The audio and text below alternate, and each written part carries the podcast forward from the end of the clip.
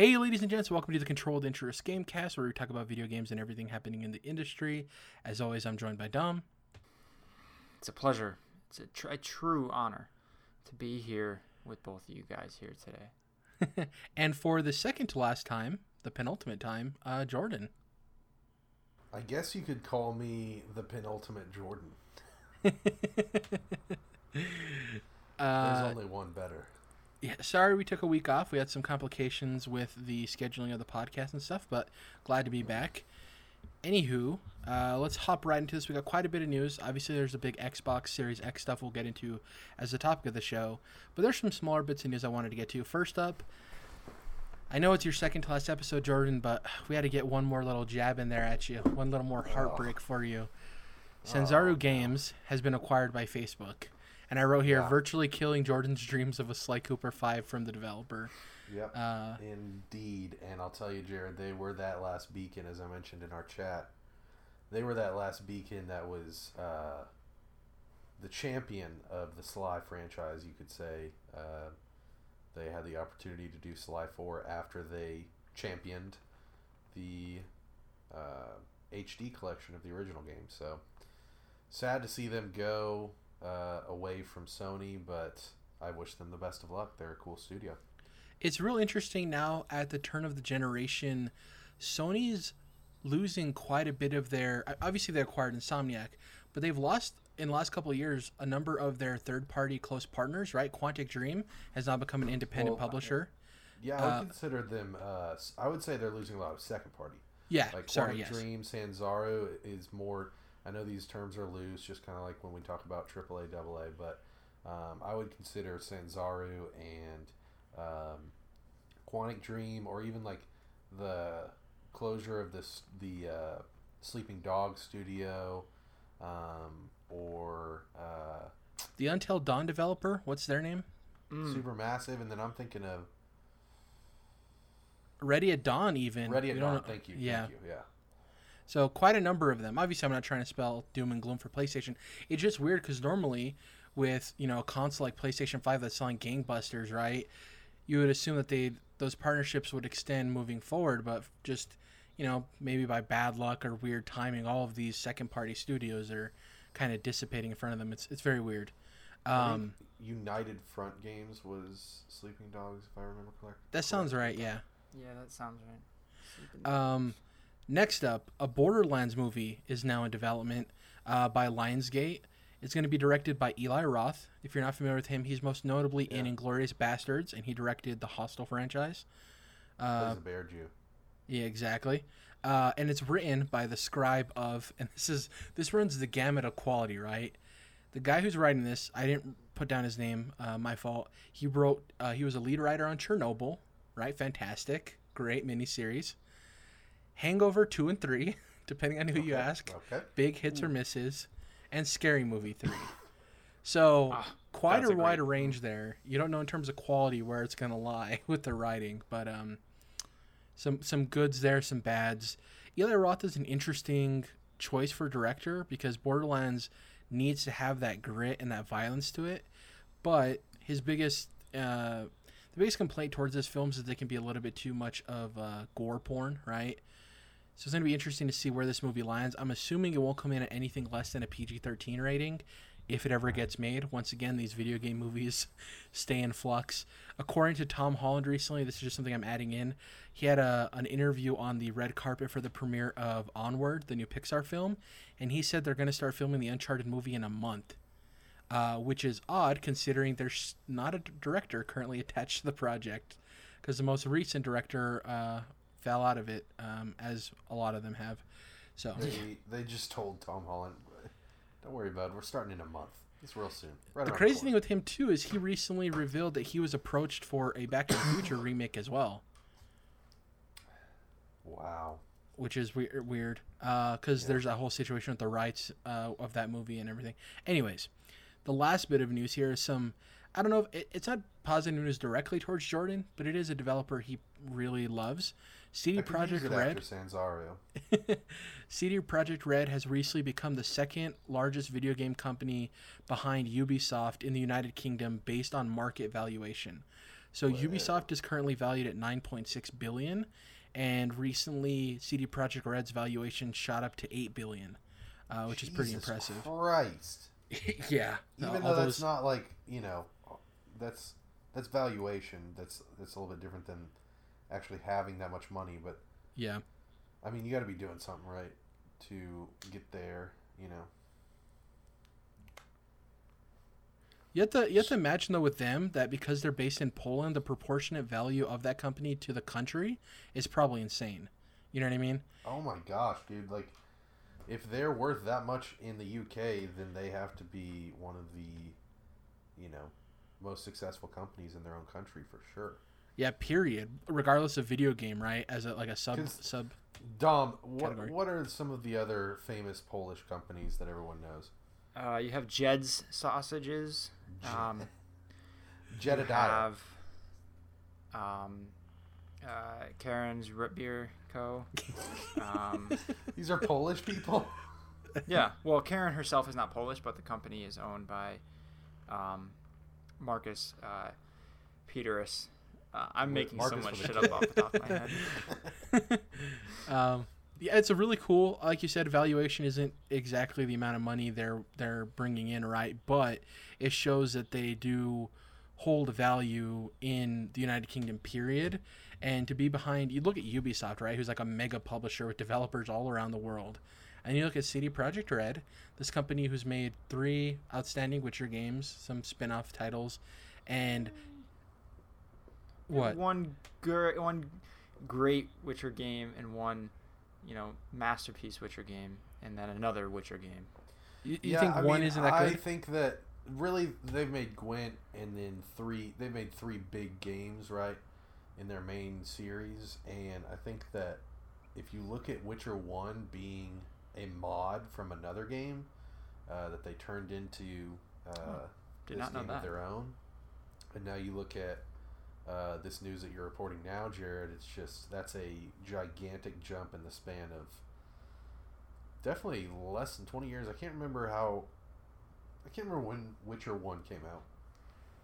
I think like twenty, like 2008? I want to say Seven? two thousand eight. Um, the original Witcher, I think it was before that, but Before that? nonetheless, I think they've done, you know, most of this uh, gigantic growth within the last 20 years for sure.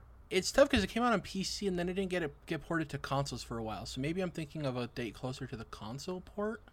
It the original Witcher never actually came to consoles. It was supposed to. I guess I'm thinking of Witcher two then. but never happened. Yeah. So the let's see, release Witcher 2, 2007. Uh, only to Xbox 360. 2007. Okay, so I was close. Jared. You were you were on point. So, I mean that that makes it even crazier feat because it's less than 15 years that they've had this exponential growth, and I mean, The Witcher One is a rough fucking game. So, for them to come so far in such a short amount of time is is Mhm. something special for sure. Dumb. When I said three, I was actually talking about two, Witcher three, and Cyberpunk. Changing my answer. There you go. Nice. um, I do think obviously this uh, upgrade in valuation is due to a the Witcher three sales after the Witcher Netflix series released, Yeah. right? The huge spike. Mhm. On top of the fact that I think a lot of these shareholders are drawing relations between GTA 5 success and what Cyberpunk could possibly do in that same field. Um, Yeah. Obviously, they're not one-to-one games, but a lot of the same feeling, open world, you know, future and modern games. Um, so it's going to be interesting to see where their valuation goes in the coming years. We assume Cyberpunk's going to sell at gangbusters, so They do have two successful franchises, but I think it's going to be important. Like this stuff that we're talking about, their value, it's going to be really important to see what they do with a possible uh, original IP after Cyberpunk, if they do Yeah. that. Because they don't own Cyberpunk or Witcher. Those are technically both adaptations. So, and we're also not factoring in the multiplayer for Cyberpunk, which will come at a later date uh, on next gen. And depending on how successful that is with monetization, that could blow up as well. You know what I mean? Bring them in a ton. now ton I'm of trying to figure out if I would rather have an original IP from uh, CD Projekt or a Witcher 4 after Cyberpunk, and that's just it's a tough decision, man. It's clearly mine to make, you know. yeah. I don't think there's a wrong answer either. I think there's just a great and greater answer. Yeah, Well, I it mean, also- they're getting to the point where they could probably do both. You know. That I think- yeah. their direction might hinge on how successful the Netflix series is. As weird as that sounds, obviously they don't get any profit off of that. But if the Netflix series continues and Ciri becomes like a really prominent pop culture figure, it might be in their best interest to focus on a Witcher 4, right? Good With maybe her as Now, a they lead pro. I don't think that they're making anything off the success of the Netflix show. You know, Not because that's directly, but that's yeah. not their show, so it'll it'll they're clearly profiting off of it, you know. So Yeah. it'll be interesting to see how they handle that since yeah, that's not necessarily their deal. Yeah, because the thing there uh, is, if if Ciri does become this pop culture figure, then th- they have to do a lot of the behind the scenes market research to figure out if, you know, having her as a lead pro tag in their next game could lead to like crazy sales success. You know, and is that worth it, or should they go for an original IP? Who knows? They're gonna have to make their character model like similar to the show version because you know how people bitched about the Avengers not looking like MCU version. Oh god, yeah. By that time, they're gonna they're gonna re-release Witcher 3 on next gen consoles, and it's gonna have uh, Geralt looking like Henry Cavill. they're gonna just overlay an update. I mean, That'd he be so wears the some of the Geralt's video game suits, so Yeah. Uh, let's hop into this Xbox Series X stuff. This is quite a bit to go through. Uh, I broke it down as easily uh, as I thought it could be digested, so we'll work through this. This was in a blog post by Phil Spencer, who posted this in the early morning hours on Monday, February 24th. I think at 6 uh, a.m. Pacific time. Uh, and he unveiled a plenty of unknown details and revealed new features for the next gen console. So we'll go through this in steps. Uh, the first one is the specs. So he stated that the custom designed processor will sport AMD Zen 2 and RDNA 2 architectures, which is important because both of these are yet to be available in the PC space. Um, without going into too much of the nitty gritty, thanks to Digital Foundry for breaking some of this stuff down for me, who's not super into the PC tech space side what people were assuming was going to happen was they were going to put some of the features that the RDNA 2 architecture allows the processor to be capable of. They were going to put that and overlace it on the currently existing RDNA 1, right? Because Oh. that's what seemed most um, advantageous considering it isn't available currently on PC. So people didn't even know that RDNA 2 existed, right? That that's what the what the idea was. They were going to overlay some of these new features, but instead, it, it was announced that it was RDNA two, which is a whole new thing.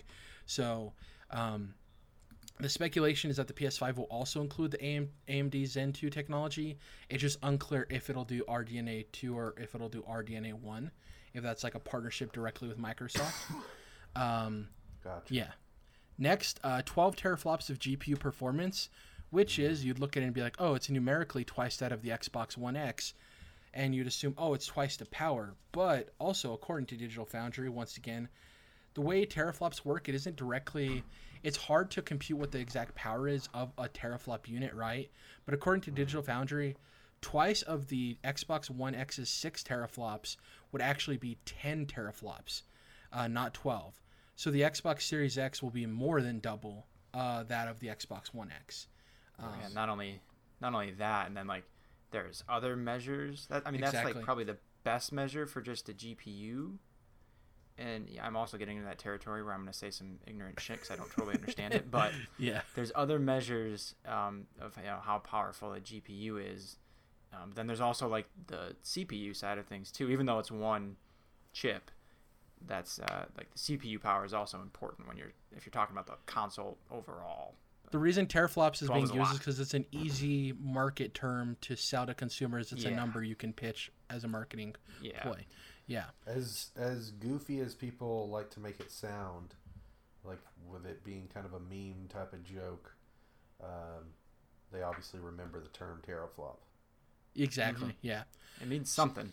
Exactly. Yeah. So yeah, keep that in mind because there's something we're going to get to later about how twice the numerical value doesn't necessarily mean twice the power. It's actually more than that. Keep that in mind for later on in this in these details. Uh, so next up, uh, variable rate shading, which is VRS. So this eff- uh, efficiently uses GPU cycles to target specific characters and effects and ignore pixels, irrelevant pixels, equating to more stable frame rates and higher resolution.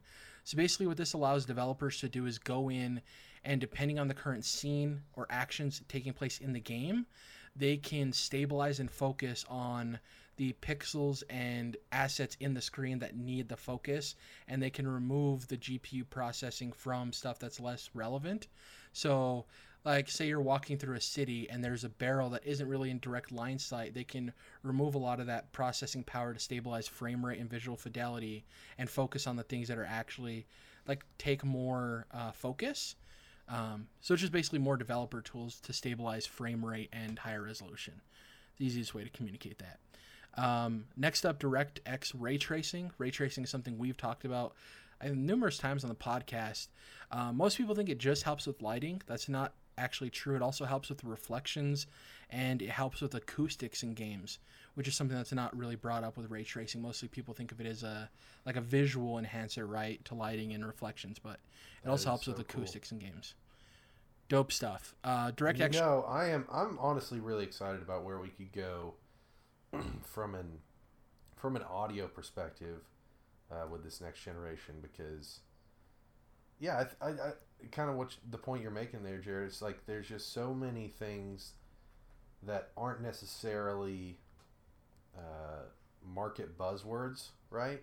Yeah. but nonetheless, they could really push us into untold territories as far as uh, being next gen. You know, being a futuristic gaming experience that we are not currently having, and I would really like to see where we can go with that. And the crazy thing with this too is one of the studios best known for their audio development techniques is Ninja Theory, right? With Hellblade. Yeah. So I'm Yeah. really intrigued to see how much they take advantage of this stuff with the DirectX ray tracing and other, you know, acoustic based tools. Um, so it's so cool thinking about like you hear a new feature uh, popping up in one of these um, kind of console reveals or whatever, and you're like, oh, I wonder how this studio would use that. You know, exactly, They could, yeah. they could do something really cool with that feature. So that's all the spec stuff, right? Um, honestly, it's important stuff, but to the average everyday consumer, they pretty much look at the teraflop number and then move on. They don't really care too much about that Yeah. stuff. Uh, Next up is the features. So it'll feature SSD storage, which is something we assumed it would, but it's good to have confirmation. Uh, next up, dynamic latency input. So otherwise known as DLI. So this basically synchronizes the input immediately, resulting in more precise and responsive controls uh, between the hardware and the the uh, accessory controllers. So that's Yeah. good. And that's Uh, something that I was talking about with Sekiro, where it's like, I just feel this game requires a precise input, and it was the first time, you know, fighting game fans and and and people of uh, certain niche genres have talked about this forever. Of like, oh, I got to have a wired controller because I can't have input lag. Yeah. And it's a big thing on PC as well, right? So this was the first time for me where I experienced a situation that uh, could have actually hindered my my play or my enjoyment because I was like, man, I've obviously had plenty of connection issues with the Switch, but maybe even PS4 and Xbox One could use an upgrade in that department. And uh, using this dynamic latency input can help offset stuff with streaming, right? Um, maybe make it Oh, a little yeah. bit more crisp if you lose out on some of that latency That through is- streaming. Obviously, the biggest issue with game streaming right now. So yeah, Uh, next up, we have HDMI 2.1. Uh, this is kind of a future proofing thing. Uh, HDMI 2.1 is being currently put into televisions.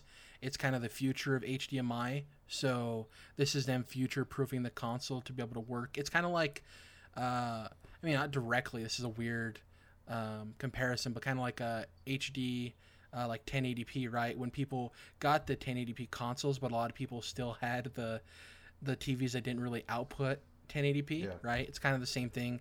They're just uh, HDMI future-proofing. uh, like firmware upgrades are essentially about uh, the amount of data flow because um, like older versions of HDMI can't do HDR not because they aren't they don't have like the HDR plug-in or whatever but it's because their bandwidth is smaller and they're not I think it's like 18 gigabytes per second or higher and so this is just widening that bandwidth I'm sure and there's probably other super intricate features that I'm not aware of. But yeah, Yeah, this type of thing is something that people won't notice, but assume that PS5 will also have this.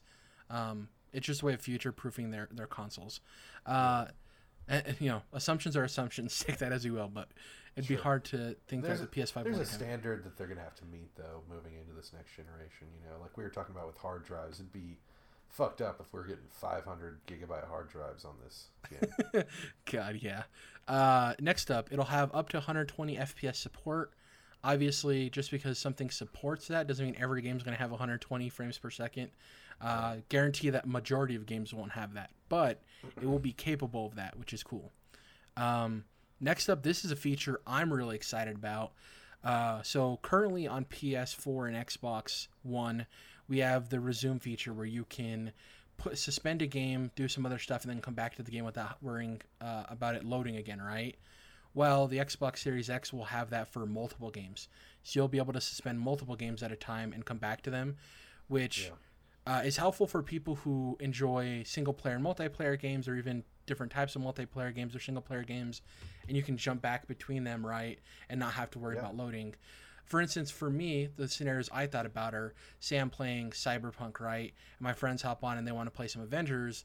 I don't have to worry about having to load Cyberpunk again, right? I can suspend that, hop into Avengers, be playing that, and then hop back to Cyberpunk when I'm done. Or say I'm playing Well- Cyberpunk, but I'm achievement hunting in a different game. If I get Yeah. tired of Cyberpunk and want to shift, I can go back and forth between the two and not have to worry about loading. So it's really helpful.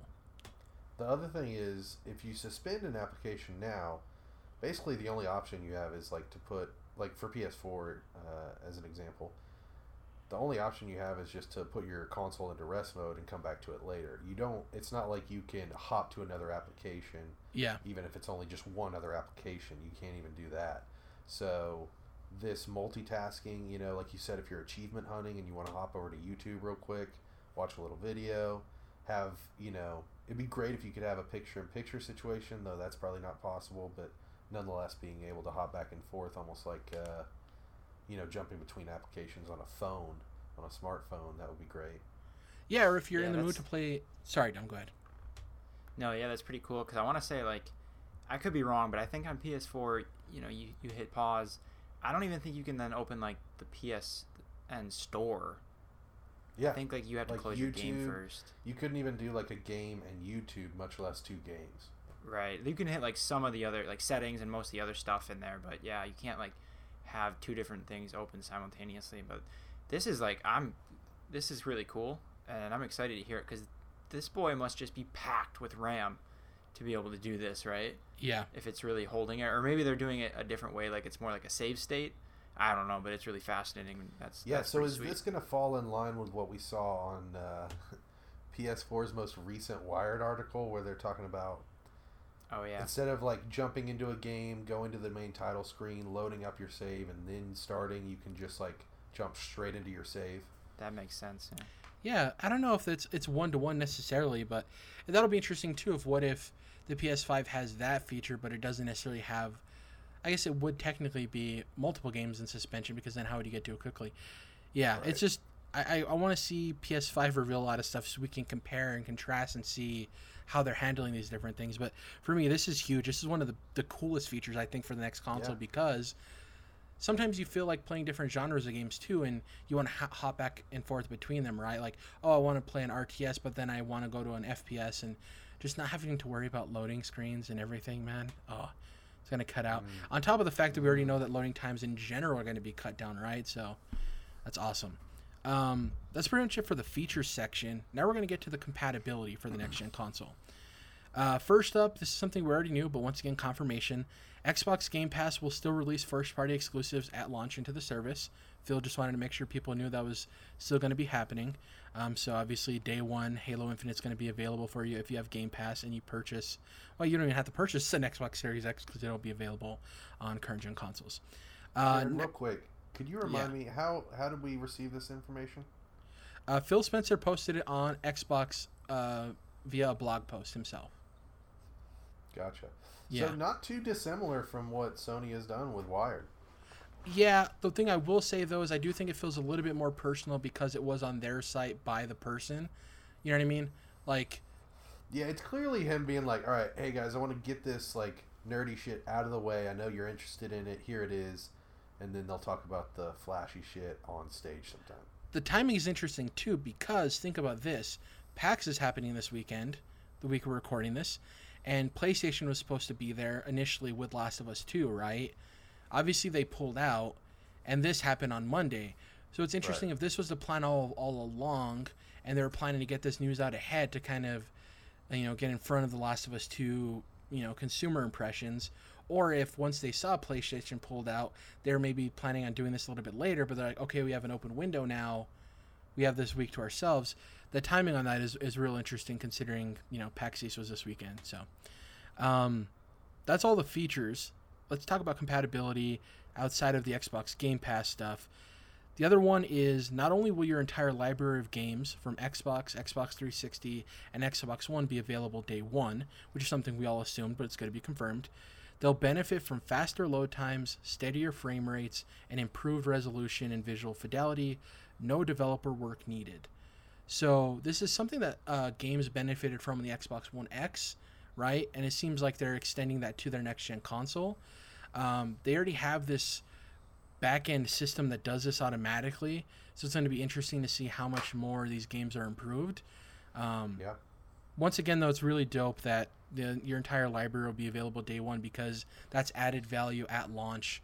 Um, the crazy thing is, if you're already a Game Pass subscriber, all you really have to do is buy the console, and you'll have access to Halo Infinite, whatever other first party games are coming out at launch, and then your entire library you currently own. You know what I mean? And that's without knowing anything else in terms of launch titles. So that's pretty cool. The thing is, uh, regardless of whether we have more generations of uh, home video game consoles or not, it's clear that we're never going to be walking into a generation again where we have to worry about being bored on our new console, not having enough games. To play, Yeah. Because you're always going to have your save file that you were just working on on PS4 now that you're on PS5. Yeah. It's it's great. It's awesome to be able to have access to that stuff because you don't want to feel like you wasted money on all of these games you're never going to get to. You still have access to them, right? Uh, whether it's Well, a you can- burden or I, am sure we've all had that thing where we get a new console and there's a few only a few games out for it, or you only have a few games, and you play it a little bit and you have a great time or whatever, however long you play, and then you're like, all right, well, I'm gonna go back to my PS3 now because there's not enough out yet for PS4, and I was already really enjoying whatever on PS3, so that's not gonna be a problem anymore. Yeah, and you don't have to worry about unplugging your current gen console and putting it in a box because you have access to all of those games and stuff. You know. Um, and for It Xbox, makes me wonder what to do with my PS4 Pro, though. I'll, I'll say that. I'm like, do I need this thing? Is it? I mean, it's a digital console at this point, so it's not like having a PS1 or an N64 laying around. You know? Yeah, and uh, for PS5, you can you insert? Uh, have they said you can insert a PS4 disc into it?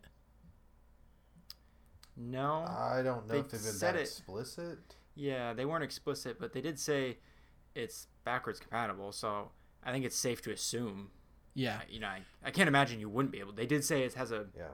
Blu-ray drive, so it's yeah, like they're, they're already on Blu-ray. I can't. I really, honestly, cannot imagine a reason why they would have PS4 compatibility, backwards compatibility, but only digitally. That doesn't make sense. if Yeah. it if it were the case, it would be arbitrary, right? Where they were Yeah. intentionally locking that out so that people couldn't, you know, buy used games or whatever. And hopefully that's not what they do. yeah. Don't hold your breath on being able to insert a PS1, two, or three disc though. Right. I mean, yeah, definitely. The thing is, that. people talk about that, and it's like those are CDs and DVDs that you just mentioned, or a PS3 disc is a Blu-ray. Like Sony, the the newest, you know, Sony hardware can clearly handle a compact disc or a digital video disc yeah, from 2002. It's like if they can't read that shit, I don't know how because Microsoft can. yep, Microsoft Xbox One can can read a DVD from and 360 was on DVD as well, so it's like why not? There's weird things, man. That like, even digitally, you can't play. Like, why can't you pl- buy PS1 and PS2 games on a Yeah. PS4? Oh god, Why? let's I mean, they really got to. I man, biggest hope for PlayStation with this next generation is quit making excuses because it's ridiculous that yeah, you can't play some obscure PS1 game on your PS4 that you still have to pay, you know, a hundred dollars on, on eBay and then buy a PS1 to play it just because they just make excuses for this stupid shit. You know, changing your names, the list goes on, whatever. Man, That's the thing that sucks is Excuses. PlayStation's biggest leverage against Xbox's legacy, right? That's a Nintendo's big Yeah. leverage on both of them too, and they're not even taking advantage of it. It's like you're, Right. you know, yeah, they only Well- stand to make more money doing it. So it's like, yeah. As as Jim out, Ryan guys? has said, nobody wants to play those old PS2 games. I mean, why Old would games you, are old. You know? Yeah. Uh, next up, all your Xbox One X, uh, not Xbox One X, all your Xbox One accessories will work on the Xbox Series X, which is huge, Yeah. especially for people who recently purchased the new Elite 2 controller. I'm thinking I'm on the cusp of possibly trying to buy one before the next gen console, since I know it's going to work with it. Because God, that controller is so beautiful. Um, I've held one and used one. I just it's a big investment. Um, next up, this is something that got quite a bit of traction when they talked about this: smart delivery.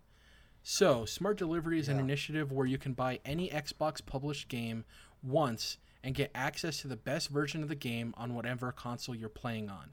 This means you'll only ever have to buy the game once, and it'll work on any of the Xbox family of consoles. Uh, so basically, if you buy Halo Infinite on Xbox One, if you decide to upgrade and get an Xbox Series X, you'll have access to the the best version of that game on the Xbox Series 4K, X. 60 FPS, HDR. Exactly. You don't have to buy that game again. Um, Well, and, And- also, I think this might retroactively fix another problem we've discussed, which is having like Jared. You have a PS4 Slim, right? yes. And as far as we can tell, when you download a game, you're downloading the 4K uh, PS4 Pro version. You just play it at 1080 or whatever, you know. And as far Yeah. as we understand, that's the way it is on Xbox as well because they don't have this smart delivery. Which that aspect that I just mentioned, I think should have been standard from the get go. It's it's ridiculous that you're you know, clogging up your console with 4K textures that you're not going to use or whatever it may be. So hopefully that'll retroactively fix And- that as well. The thing I love about this the most is like the smart delivery is something I would I was expecting from Xbox because they've been so consumer friendly. The next Yeah. part, the big dick swing, is what I'm happy about, in which they stated it'll be an opt-in feature for third-party publishers and developers. So they basically laid down the gauntlet and said, "Hey, all those other people are putting games on the platform. They don't have to charge you either, but it's up to them." Um, and speaking of which, to this, immediately, because you have to remember Cyberpunk 2077 is partnered with Microsoft in terms of marketing, uh, CD Projekt Red quote tweeted the Xbox's link to Phil Spencer's blog post, and they stated, Gamers should never be forced to purchase the same game twice or pay for upgrades. Owners of Cyberpunk 2077 for Xbox One will receive the Xbox Series X upgrade for free when available. That's awesome. This is huge for me because I was actually debating whether or not to wait. We had this discussion. I think maybe it was all three of us, or me and you, Dom, of do we do we wait? Do you play it right away? Now it's a no-brainer for me. I can pick up Cyberpunk 2077 at launch, play it on my Xbox One, and then the moment it becomes available on Series X, I can just download the the version of that, right? The upgrade. So it's really cool. Which Yeah. we should be able to do on PS4 to PS5 as well. However, I'm not certain that I'll be getting the PS5 4K 60 HDR version. I might still be playing my PS4 Pro version on my PS5. Who knows? Oh, Yeah. I would guarantee it because it's coming from CD Projekt, right? So like, they just said it that you shouldn't have to pay for upgrades. So And there is I mean, very they said it specific for case- the Xbox platform, and we don't know how PlayStation's is going to work. Yeah, but I guess what Dom's saying is they're so consumer friendly that out of any company, they're probably the one who will do it for both, no matter what, right? Uh, Yeah. Even if it isn't like a set thing for PlayStation, they'll go out of their way to make sure you don't have to pay for it on PlayStation. They're a very unique case in all of this because I think no matter Yeah. what, they'll make sure you don't pay on either, right? No matter the initiatives, that's Yeah. just how they are. And I think PlayStation, in one way or another, is going to have to kind of explain their upgrade system from PS4 to 5. You know, if there is one. Well, for Or if, those who like don't said, you're just remember, playing your your PS4 Pro version on your PS5.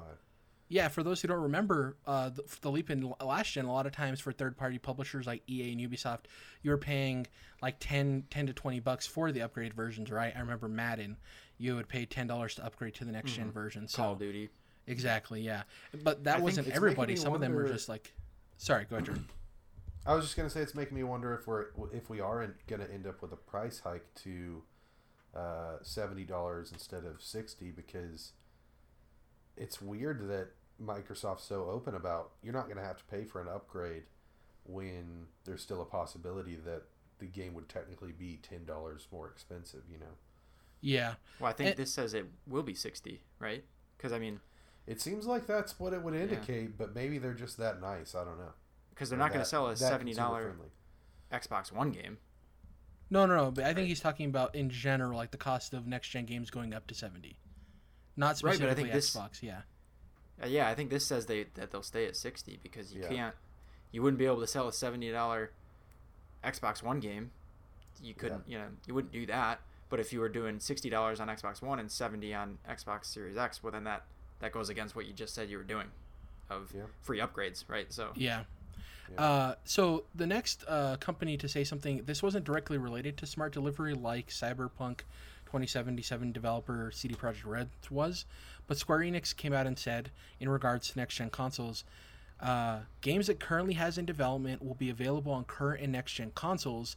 It followed up by stating that games developed and released exclusively for next gen will be, quote, somewhat farther down the road, unquote this caught a lot of people by surprise because we've had the discussion specifically with Xbox of okay they announced that for the first couple of years there's not going to be next gen exclusive games and what does that mean for the attach rate for Xbox? What does that mean for its sales at launch? Like if there's not a direct reason to buy the console and you can stick with your current Xbox why should you buy it right?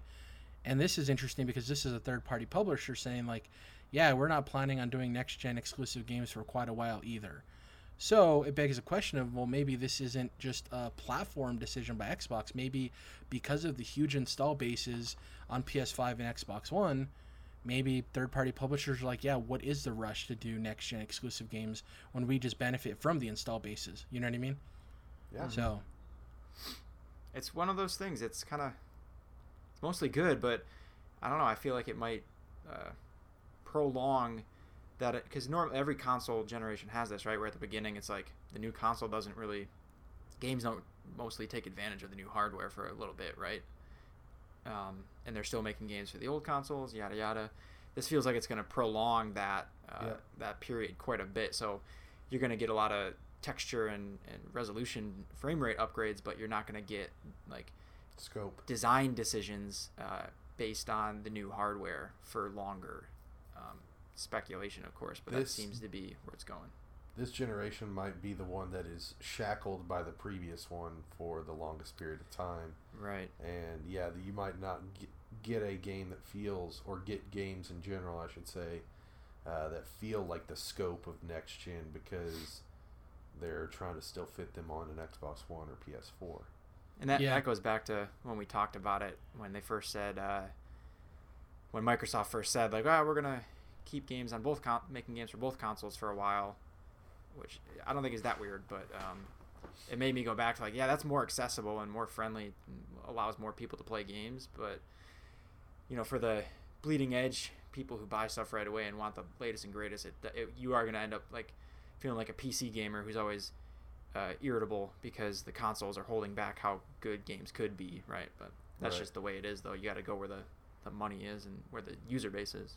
Yeah, Usually, people who are making PC exclusives don't have the budget to make a Crysis to where it's like, oh, this is pushing forward, and we're not even worried about consoles. Right. Because there's so few PCs out there that can do that. It's wouldn't Right. be worth Also, the joke install here is is that the way Square Enix develops games, we probably don't have we won't really see the ramifications because by the time they do release their next game, it won't be for at least another two years. I didn't that's even the It is joke think weird how like Yeah. we're still kind of playing games right now that feel old because they started being developed so long ago. You know, we've, we've Yeah. had recent examples of that. I think within the last year, Kingdom Hearts three is a great example where it does not feel like a 2019 Fuck no. uh, built game. You know, Crackdown three. Like there's, there's yeah, exactly. We're still Last doing Guardian. that, and so you know, 2025, we could be playing a game that's like meant for now. If that makes sense. Yeah. Uh, Phil Spencer ended his blog post uh, by saying, We can't wait to share more details about the new Xbox with you in the coming months. So, probably E3. Some people are like, Well, coming months, maybe like they're doing an event beforehand. We don't know, but you can read into that as much or as little as you'd like. Uh, lastly, something I wanted to mention. Remember at the beginning of this when I said that twice the teraflops doesn't mean twice the power, it actually means more than that, to keep that in mind. So, one interesting one interesting note to all of this is that Windows Central posted a supposed leak last year that in retrospect was on the money exactly in terms of the specs for the Xbox Series X. So basically, l- you know, lends validity to that entire post because they nailed everything, right? The entire Um, website has validity now. Yeah. They also stated that Lockhart, the rumored cheaper SKU, which still hasn't been revealed, uh, would be the cheapest entry point into next gen and sport around four teraflops of GPU power. Um, so there's that. Uh, obviously, there's speculation: is it focused on digital? Is it focused on streaming? Is it focused on Game Pass? Yada yada yada.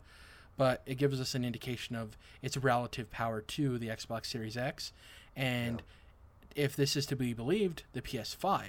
So in that same Yeah. post, it was stated that the PS5 would have a 9.2 teraflop GPU, which is three less than the uh, you know Series X. But remember that the You show it PS4 three flops, Sony. remember that the PS4 Pro was 4.2, so it's more than twice. But remember, twice doesn't equal twice the power, so it's even more than twice. Uh, Yeah. 4.2 to 9.2. Um, though this number could have changed in the time since that, you know, Sony could have made tweaks and focused on making it more powerful. The current rumors are around 10 teraflops, so still weaker than the Series X, but more than 9. It does create a conversation about what the gap in power and price may be for the two next gen systems. A new story we didn't cover this week was that the PS5 will assumedly cost $450 to manufacture at base without including a lot of the other stuff that goes into manufacturing a piece of hardware. So people assume at the very least it has to be $470 to earn a profit. So that leads to people assuming that it'll probably be $500, right?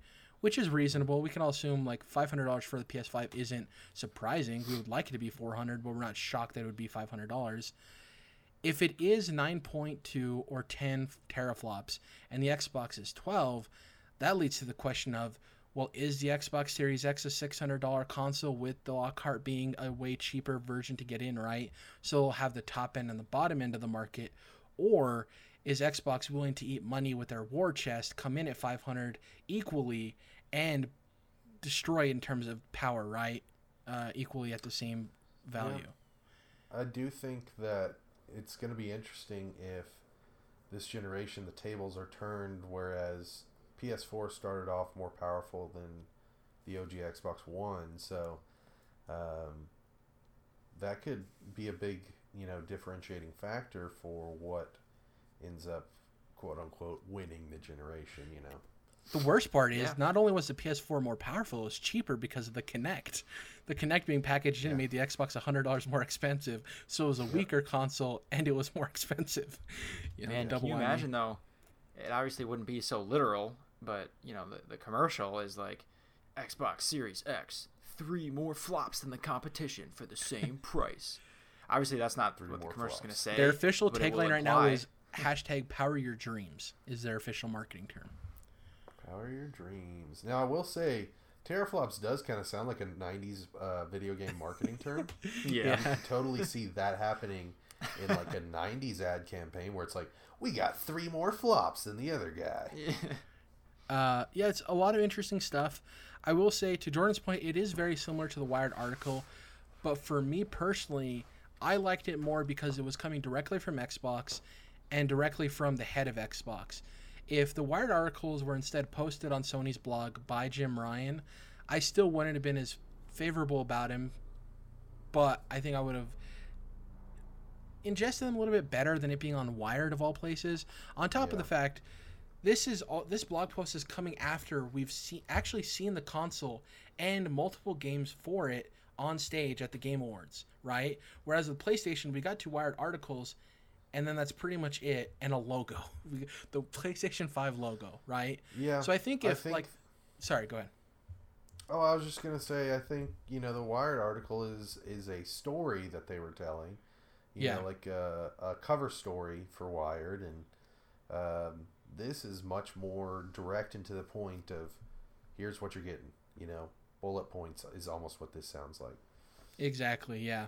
Um, I, I just don't want it to seem like we're biased towards Xbox because these this is similar to the Wired article, but like you said, there's differences there that make it communicate to the consumer a lot differently, and the timing of when you know we already know what the Series X looks like. We've already seen Halo and Hellblade for the console, and um, what's Rare's next game? Everspace, Evermore, Everwild, Everwild, I think.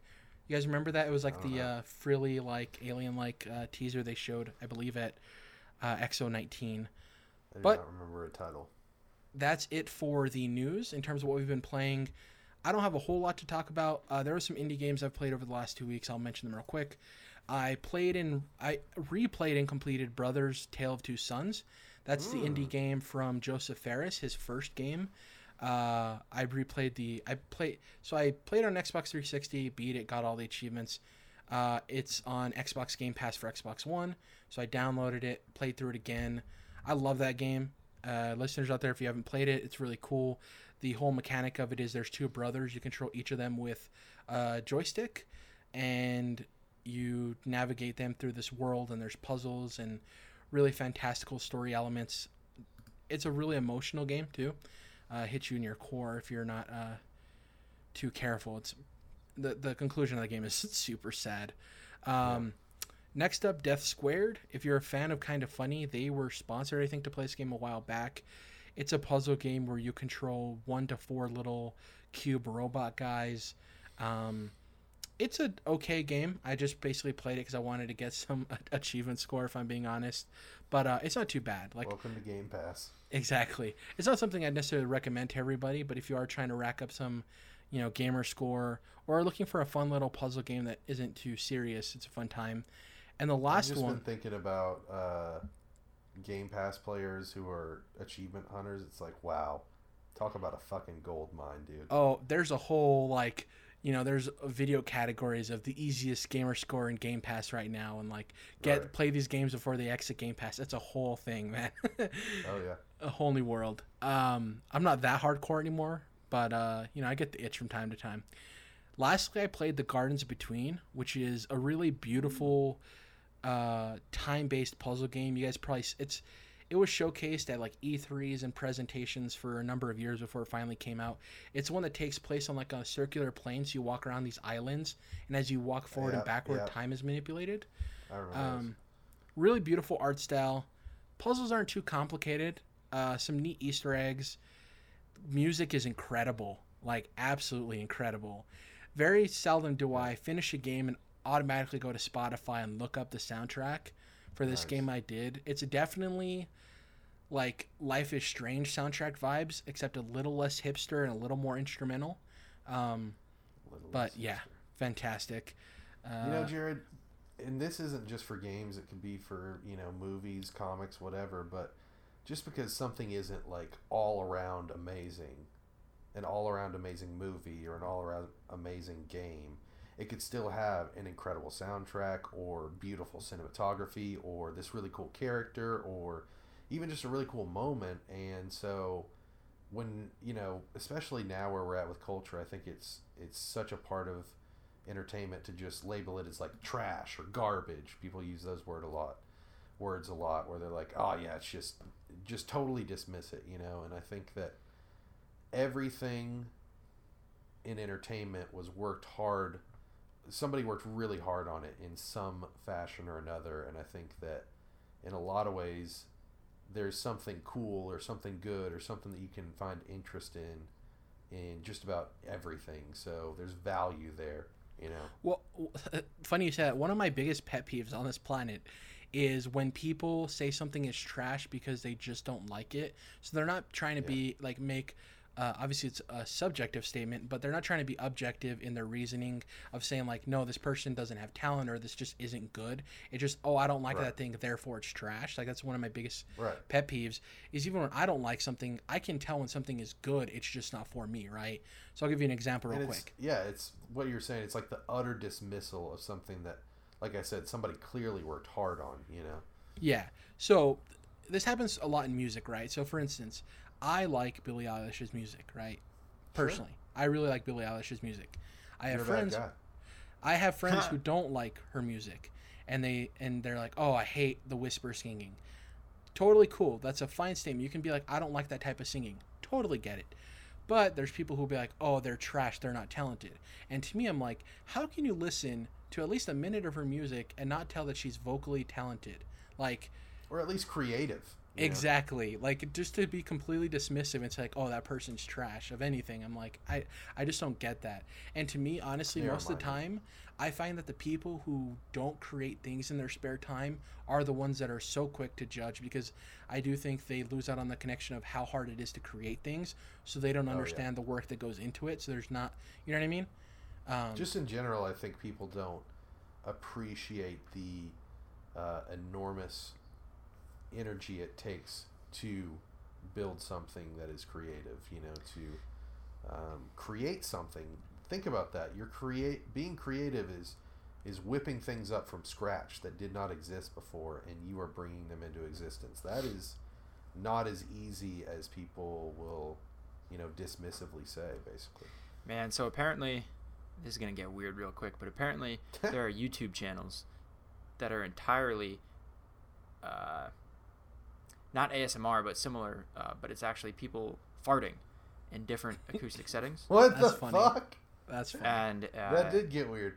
yeah, and it's just like just to get different sounds out of it, and people like to listen to that. That is Some amount, that is like the fucked up edge of ASMR. yeah, that's like the- Right. yeah.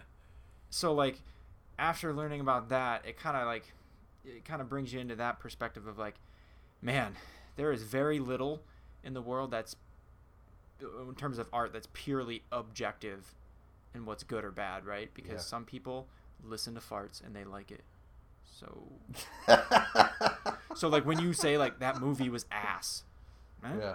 someone's Yeah, don't don't yuck other what's it, people's what's yum, it called? you know? Can I get it on Netflix?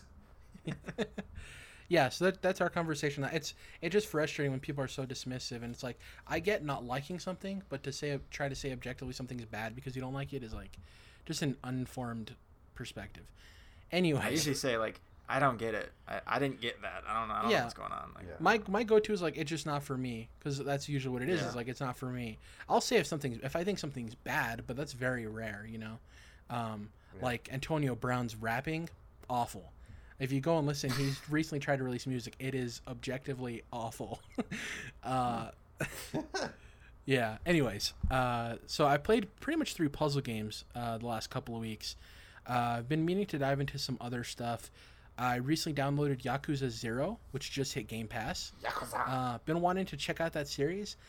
I don't. Th- going back to our conversation we just had, I don't know if it's going to be for me, but I've heard the Easy Allies guys praise it so much that I'm willing to give it a shot. Um, And Two Point Hospital recently came out, which is like a you know a city building game, but you're building up a hospital. So that looked fun. Yeah. So I'm gonna check out that too. And man, if we had quick resume for multiple titles, I could just hop back and forth between the two. Dude. But can't do that you yet. at? Series X? Yep. Uh, that's pretty much it for me. Nothing notable in terms of TV and movies. I, I started watching The Outsider on Amazon, which I like quite a bit. Um, Mm, it's gotten not as interesting as it's gone along. I think uh, it was better uh, during the first two to three episodes, and the longer now, it's been going, be clear, so people don't get confused, this is an HBO show. HBO. Sorry, yes, I'm watching it on Amazon through the HBO portal. Yes, yes. And Uh, this Sunday we will be they will be airing the penultimate episode, Yep. at which point I will be starting the series. Hell yeah. Interested to see what you think. Uh, at least we'll get your opinions. Obviously, we'll be talking and stuff outside of the podcast after the fact once Sure, you leave, sure. but it'll be nice to hear your it's thoughts. Stephen King, week. so I'm gonna be interested in it. You know, Yep. you guys can rest rest assured. uh, that's pretty much it for me. Uh, Dom, outside of the fart ASMR, what else have you been doing? so I actually I, I booted up an old game that the last couple times I talked about it, um, I kind of give it a lot of shit, but it's a great game that I did really enjoy. But compared to its uh, the rest Boom? of its series, it's not as usually looked as highly upon. No, Fallout Four, because I don't know. I just felt like playing Fallout Four, so I've There you go. been spending some time there. I want to go back and actually get the platinum because I never did. Whoa. So I figured I'm gonna do that. Were you gonna feeling do that, Bethesda that itch? base 'Cause I've been building feeling and, that and recently. make all the people smiley faces and all that. I don't know. I just it's Fallout 4 and it's it's a nice game. You got, Got but I'm saying for the platinum, you got to like build up your town and make fucking everybody happy in the Oh. town, and it's like Yeah, I've heard it's that's tedious right. platinum. I think uh, because you have to get uh, multiple uh, shoot playthroughs, but because it's a Oh. Bethesda game and they let you save Multiple at different saves, points, yeah. it's not so bad. Mm. But you're right. That particular trophy of like making a settlement 100% happy is supposed to be kind of annoying to get. Um, Yeah. But yeah, that'll be all right. I'll figure it out. By now, there's got to be an optimized way to do it. The game is like a half a decade old, so Here, They might have. I want to say something real might quick, have Dom. gone into the back end of how people get happy or whatever, you know. Uh, to your point, I've been getting that Bethesda itch recently, right? But Whoa. here's my hope. The day the Series X launches, I want to see some Digital Foundry videos for the upgrades we talked about on this podcast. Because if they're sus- substantial enough for Fallout New Vegas, I might go back and replay that bad boy. That Oh, might good. be my the Bethesda game to go back to for me. Um, it's one of those weird things. 'cause I'm also in like an Assassin's Creed mood, but I'm like, do I just wait for the Viking game that's going to be coming out this fall? You know what I mean? Hold on to that. So, sorry, Dom. Go ahead. I would say, you know, before you like place your bets on what you're going to be doing this fall, video game wise, I would wait till E3 because we're going to get a lot of questions answered, even if Sony's not there. You know. Exactly. I was just thinking of like, do I play an Assassin's Creed na- game now Right. Right. and scratch that itch? But I think I'll Scratch wait. it. Ah, I don't know. You got Um, that Games Pass. You know, if they if they're on there, you could do that. Man, I own the Ezio collection, so I've just been meaning to like dive back in. Oh, Yeah. yeah. Sorry, Dom. Bit of a tangent. uh, the only one other thing, um, but it's worth noting is played a lot of Death Stranding. Ooh. oh yeah, we had oh that boy-o. discussion. Yeah, it's an interesting one. I, it's really addictive, and um, I'll just I, I've talked I've I mentioned that like the first weapons you get in the game are grenades made out of your own shit, piss, and shower water. But while it's happening, you're like, yeah, of course. But then when you think about it, you're like, wait a minute. When you go to throw it at an enemy, you're like, wait a minute. you. oh wait that's okay i, I don't know It- you just think about it but um there it, it's really weird. It's I, I really at least appreciate that um this is an entirely new kind of gameplay. Yeah. um or you know like an emphasis a greater emphasis is placed on specific parts of uh, the gameplay that they're using here as opposed to combat right? Because this is just very much it's just not a game with combat. And it really I, I really appreciate that. It makes me question like why is this weird? Like does every Yeah. game need to have combat? Or, you know what i mean um Now, how are you enjoying the presentation of the story, Dom? at first it's it's a bit annoying that everything has to be explained. Like you can't just it's it's not rain that degrades things uh, like that it makes you basically the rain makes you age faster something so to speak and it breaks down your your gear and your cargo. But it's called timefall. Why can't we just why, why can't we call it some like an adjective and then rain instead you have to explain the phrase timefall to me. And and that's one example. Everything in the game has to be explained because it's weird new terms that a lot of times aren't needed. And that's- Over convoluted, kind of. yeah and it makes sense i guess but it's like it's a lot. And i guess that's kojima and the way he writes things. I don't know. So that's like okay uh, oh it's called a void out. Why can't we just call it an explosion? Like I, there's things like that. It's like you just explained the, the the definition of an explosion why did you give this a new name you know Overall, do you like this game more than you thought you were? Do you like it less than you Oh, thought yeah. you were? No, it's it is it is fantastic. Um, the much like the the shit and piss grenades. Um, the last time I played, I got to a point, complete a mission. Oh, you get an upgrade, a new way uh, you can play. Well, normally in, in most games, that's like, oh, a new, you know, a new stealth capability or a new takedown ability or whatever. But it's Death Stranding and you're carrying stuff. So uh, an upgrade in Death Stranding is a new way to carry stuff.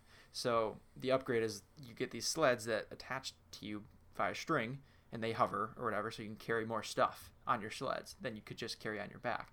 And as it happened, I was like, oh yes, like this is fantastic, and now I can carry more shit in my sleds. Mhm. And then when I shut the game off a few minutes after that, I just kept thinking about it. I got really excited and I was really happy that I got an upgrade to carry more boxes to the next Yeah. place. And I was like, I feel a little dumb that that's what it was, but but it was really enjoyable. It's it's a weird thing. I don't know. You know what's funny, Whatever Dom? floats your sled. You know what I'm saying? to that to that point, I know that I the hardest sell for me to try to get somebody to play Animal Crossing is Dom because multiple times he's looked at the game and said like I don't get it right like I just I don't understand why people would be interested in this. Yeah. I think Dom's hardest sell for me would be Death Stranding because to me it's the same thing of like I just I have no interest in ever playing that type of game. I don't know how people enjoy it. It just doesn't look enjoyable to me. It's just funny to see like the polar ends of that of like I'd want Dom to play that this game, you know, Animal Crossing, but he's never just gonna want to. He's never gonna be interested, even how, how hard of a sell I try to give him. It's just the Yeah. same way Yeah, I'm for Death Stranding.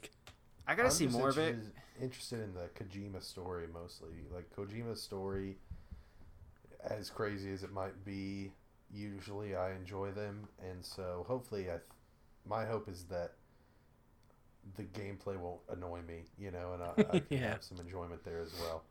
Yeah, the story's pretty good. If you like, um, you know, if you're into post-apocalyptic stuff, um, sci-fi stuff, Yeah. uh, if you, you know what I mean, like it's, it's really cool. It's it's not that crazy. It's not you know, it's nothing. Uh, it's creative. Uh, it's just yeah, some of the dialogue, especially really early on when it's explaining everything to you, is like, okay, okay, it's it's a lot. Um, yeah, but the story itself as it's gotten on i'm like really interested in and the characters are really cool and stuff but i gotta see i do want to like i need to see more of animal crossing to get on this tangent um because i think that could be cool.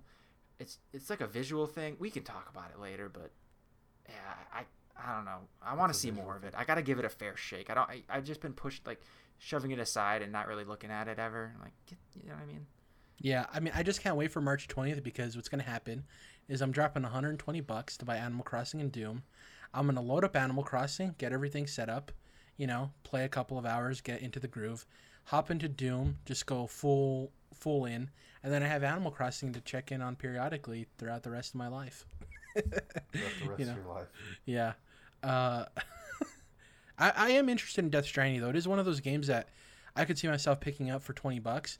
My biggest gripe with it is the gameplay to me, and then I have such a hard time with Kojima's naming conventions in terms of characters, like Yeah. Die Hard Man and all that stuff. It just like cringe to me. I don't know. You know. I don't Die Hard Man, dude.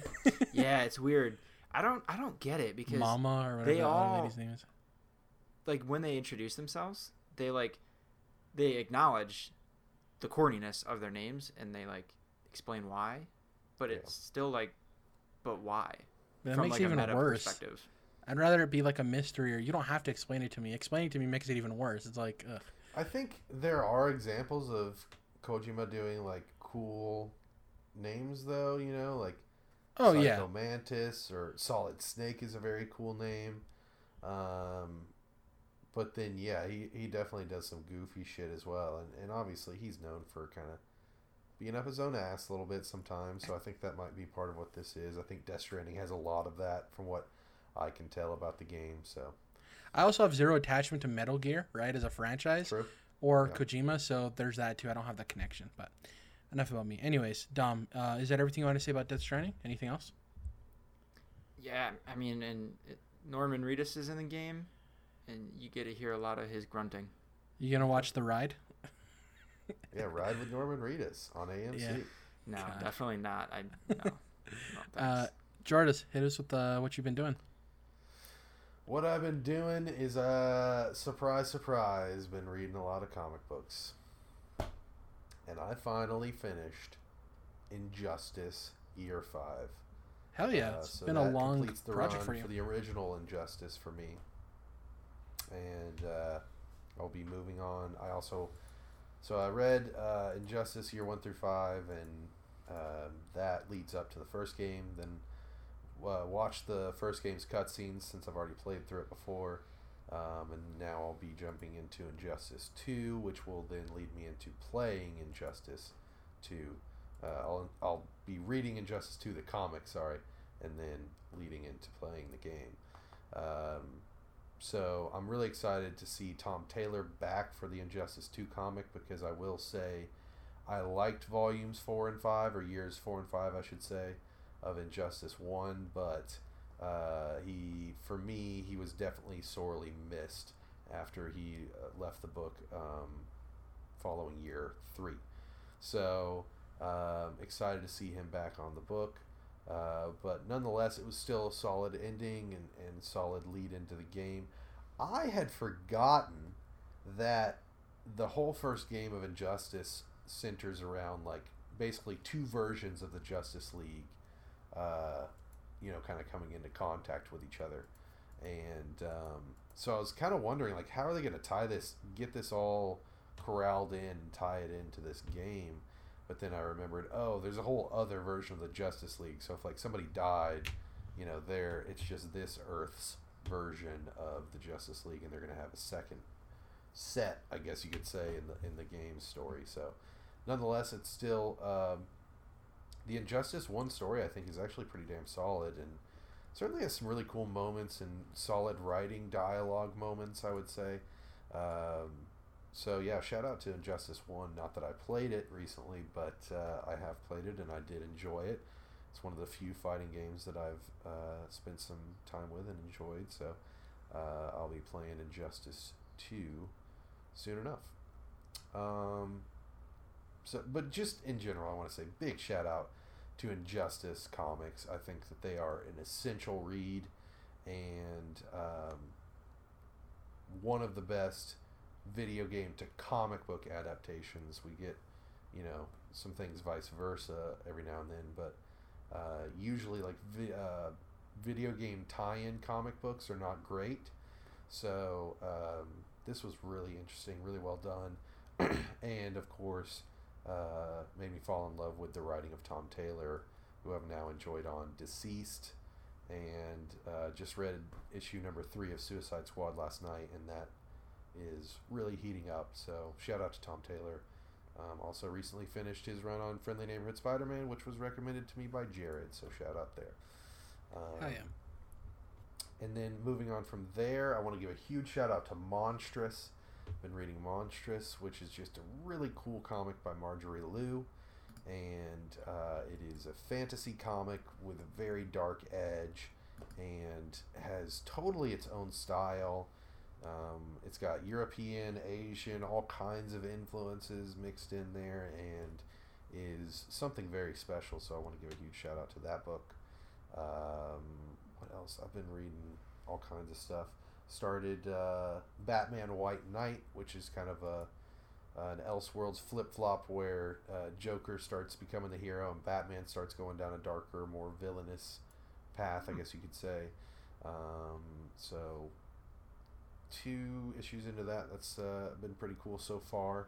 Um, there was one other book. Oh, I read through. Uh, I had I had read through Batman Long Halloween by Jeph Loeb and Tim Sale, but then I read through uh, the sequel Dark Victory, and then the spin-off uh, Catwoman When in Rome, and I've just got to give a huge shout out to all that stuff because um, some of the best Batman work of all time.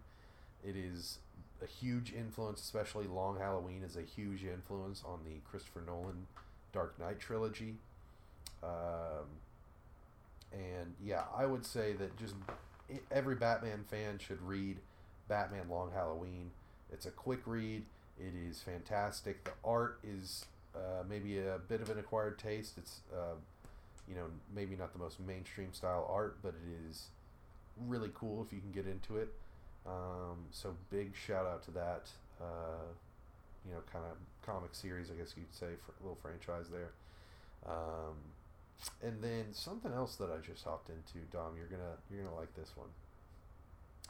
It is time, my friend, because they won't tell me when this shit's gonna end. So I just said fuck it, and I started episode one of Better Call Saul because I'm about to go all the way back through Better Call Saul, then Breaking Bad, and then finally, for the first time, watch El Camino. And wow, I am excited for this ride because it's a special fucking franchise, man.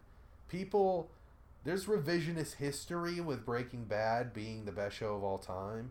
People are like, yeah, yeah, Breaking Bad's great, but I'm like, bullshit. We all know who the fucking king is. Unless maybe G. Better Call Saul finishes even stronger.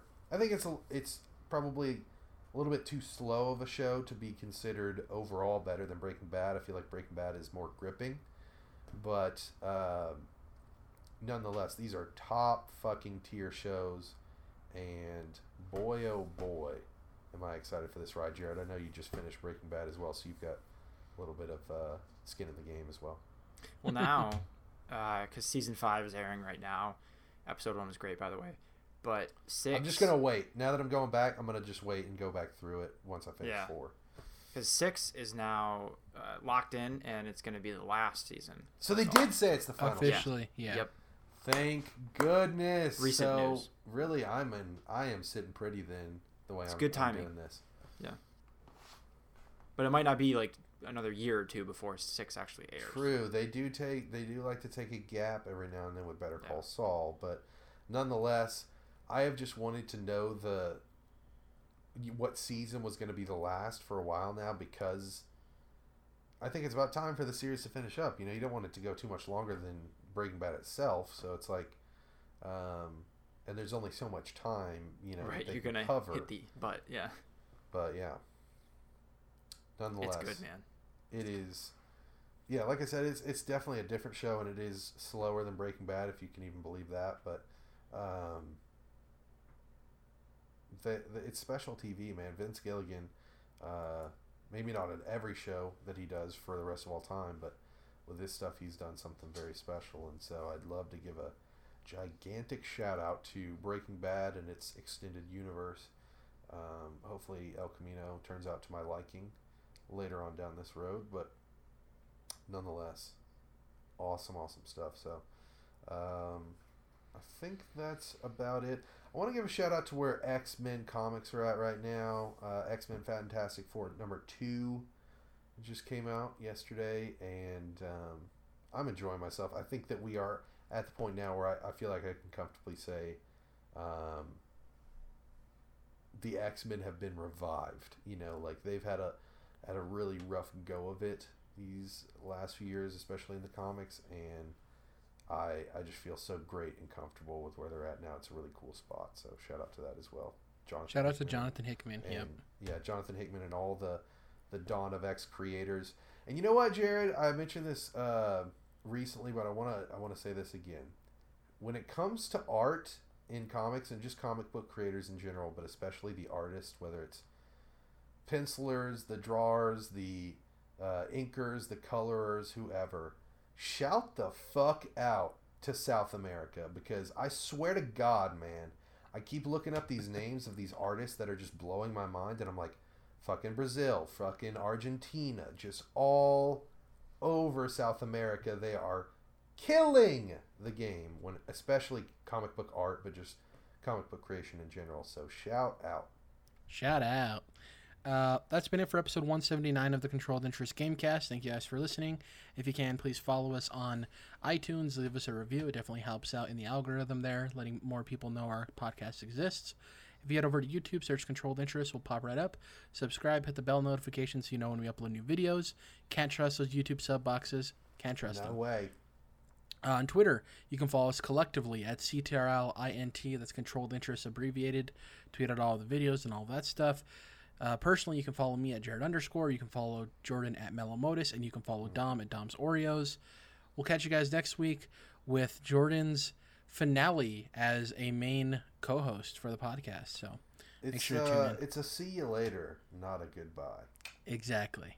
Uh, catch you guys then.